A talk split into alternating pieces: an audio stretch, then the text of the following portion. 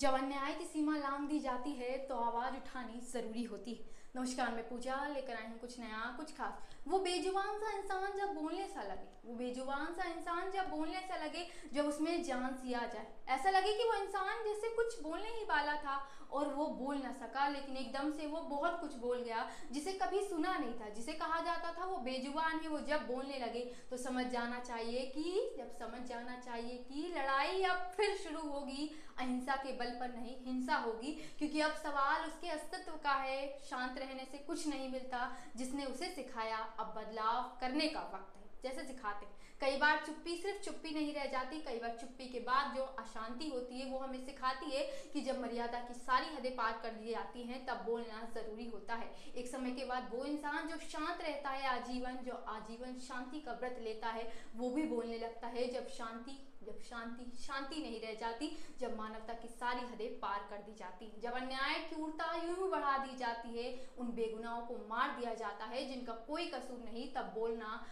ज़रूरी हो जाता है। जब बात अन्याय की हो तो न्याय के लिए बोलना ज़रूरी हो जाता है।